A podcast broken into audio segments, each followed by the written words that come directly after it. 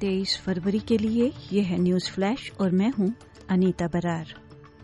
Sydney के दंपति जेस बेयर्ड और ल्यूक डेविस की हत्या का आरोप एक पुलिस अधिकारी पर लगाया गया है। कांस्टेबल ब्लू नामारे कॉन्डन ने आज स्वयं को बोंडाई पुलिस स्टेशन में पेश किया और फिर वहाँ उनको गिरफ़्तार कर लिया गया। जांचकर्ताओं का कहना है कि बैलारात की लापता माँ समैंथा मर्फी के लिए अब संभावना नहीं है कि वो जीवित है। विशेषज्ञ पुलिस का कहना है कि उसके लापता होने में एक या अधिक लोगों के जुड़े होने की संभावना है। साथ ही ये भी कहा कि उसके पति पर संदेह नहीं है। यूनिवर्सिटी कैंपसेस में सुरक्षा संबंधित चिंताओं को दूर करने के लिए एक स्वतंत्र राष्ट्रीय छात्र लोकपाल की स्थापना की जाएगी।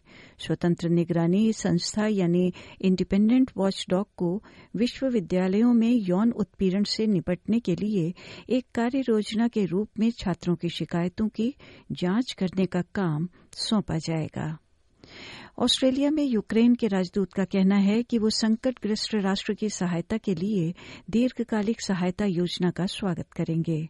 वासी एल मीर रोशी शेंको ने ऑस्ट्रेलियन सरकार को अब तक उसके समर्थन के लिए धन्यवाद दिया और कहा कि वो रूस के संघर्ष में उनकी मदद के लिए ऑस्ट्रेलिया द्वारा एक दीर्घकालिक वित्तीय प्रतिबद्धता के विचार का समर्थन करते हैं।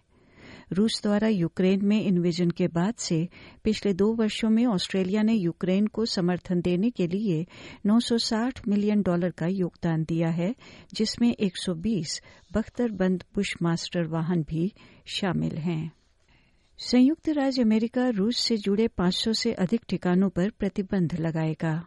एक ऐसा कदम जिसका उद्देश्य युद्ध और विपक्षी नेता एलेक्सी नवलनी की मौत के लिए रूस को जिम्मेदार ठहराना है।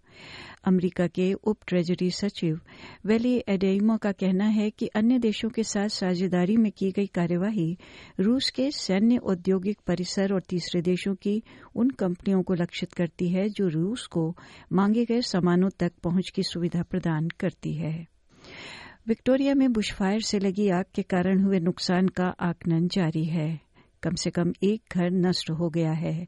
लगभग एक हज़ार अग्निशामक जल बमबारी विमानों की मदद से आग पर काबू पाने की कोशिश कर रहे हैं। बेलारेट के पास तीस समुदायों के हज़ारों निवासियों को वहाँ से सुरक्षित निकाला गया है। एक पूर्व पुलिस स्टेशन को ऑस्ट्रेलिया के पहले एलजीबीटीआईक्यू प्लस संग्रहालय के रूप में स्थायी रूप से बदल दिया गया है। सिडनी में होने वाली आगामी गे और लेस्बियन मार्डिग्रा से पहले 24 फरवरी से क्यूटोपिया को जनता के लिए खोला जा रहा है।